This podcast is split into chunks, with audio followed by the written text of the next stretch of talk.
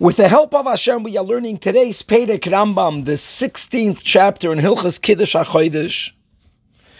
This chapter explains why is it that every month we don't have on a Chodesh a solar eclipse, and on the 15th day of the month, a lunar eclipse. Because as we have been learning, that the Moilad means that when we are looking up from our position on earth, if the moon and then the sun is one directly above the other, then we will not be able to see the moon because the moon is only reflecting the light of the sun, but we have to be in a position where we can see at least some of the moon that's facing the sun, which is what happens by the Moilad. So prior to the Moilad, when it's sun and directly beneath it is moon, and then under that is the earth, why isn't there every Rosh Chodesh or hours prior to Rosh Chodesh a full solar eclipse? And truth be told, the same is why is it that on every 15th of the month, when it's the sun and the earth, and then the moon is on the other side of the earth, which is why we can see all of the moon that's facing the sun, which is why for us the moon looks to be a full shining moon. Well, why doesn't the earth get in between the sun and the moon? And we should Bechlal not be able to see the moon. There should be a lunar eclipse on every 15th of the month.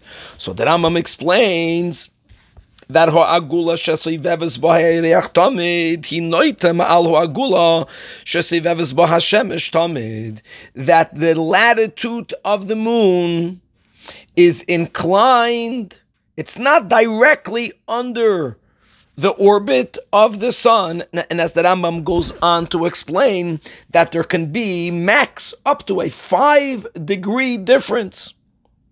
So, since it's not mamish aligned on the same latitude as we learn all the details today. That's why, yeah, we have eclipses, but it doesn't happen every single month.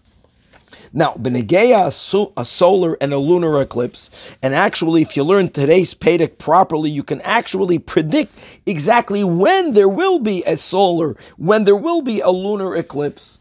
So the big question is that as the Rebbe speaks in Likutei Sichos Chelik Tezvav, beginning on page seven, that when Chazal tell us that that when there is an eclipse in the heavens, that some simin rahula oilam, it's a bad simin for the world.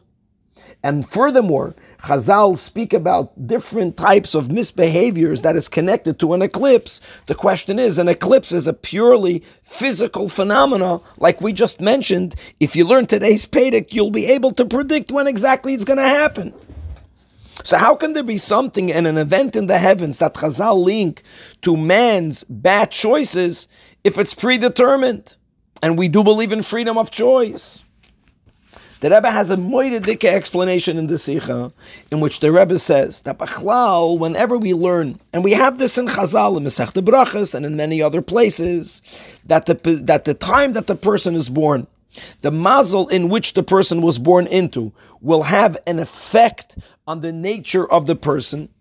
So, a, an effect on the nature does not, God forbid, mean that the person is stuck with that midah.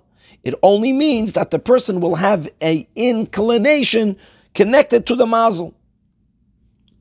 But every person, through their freedom of choice, can overcome that inclination and do what God wants for the person to do.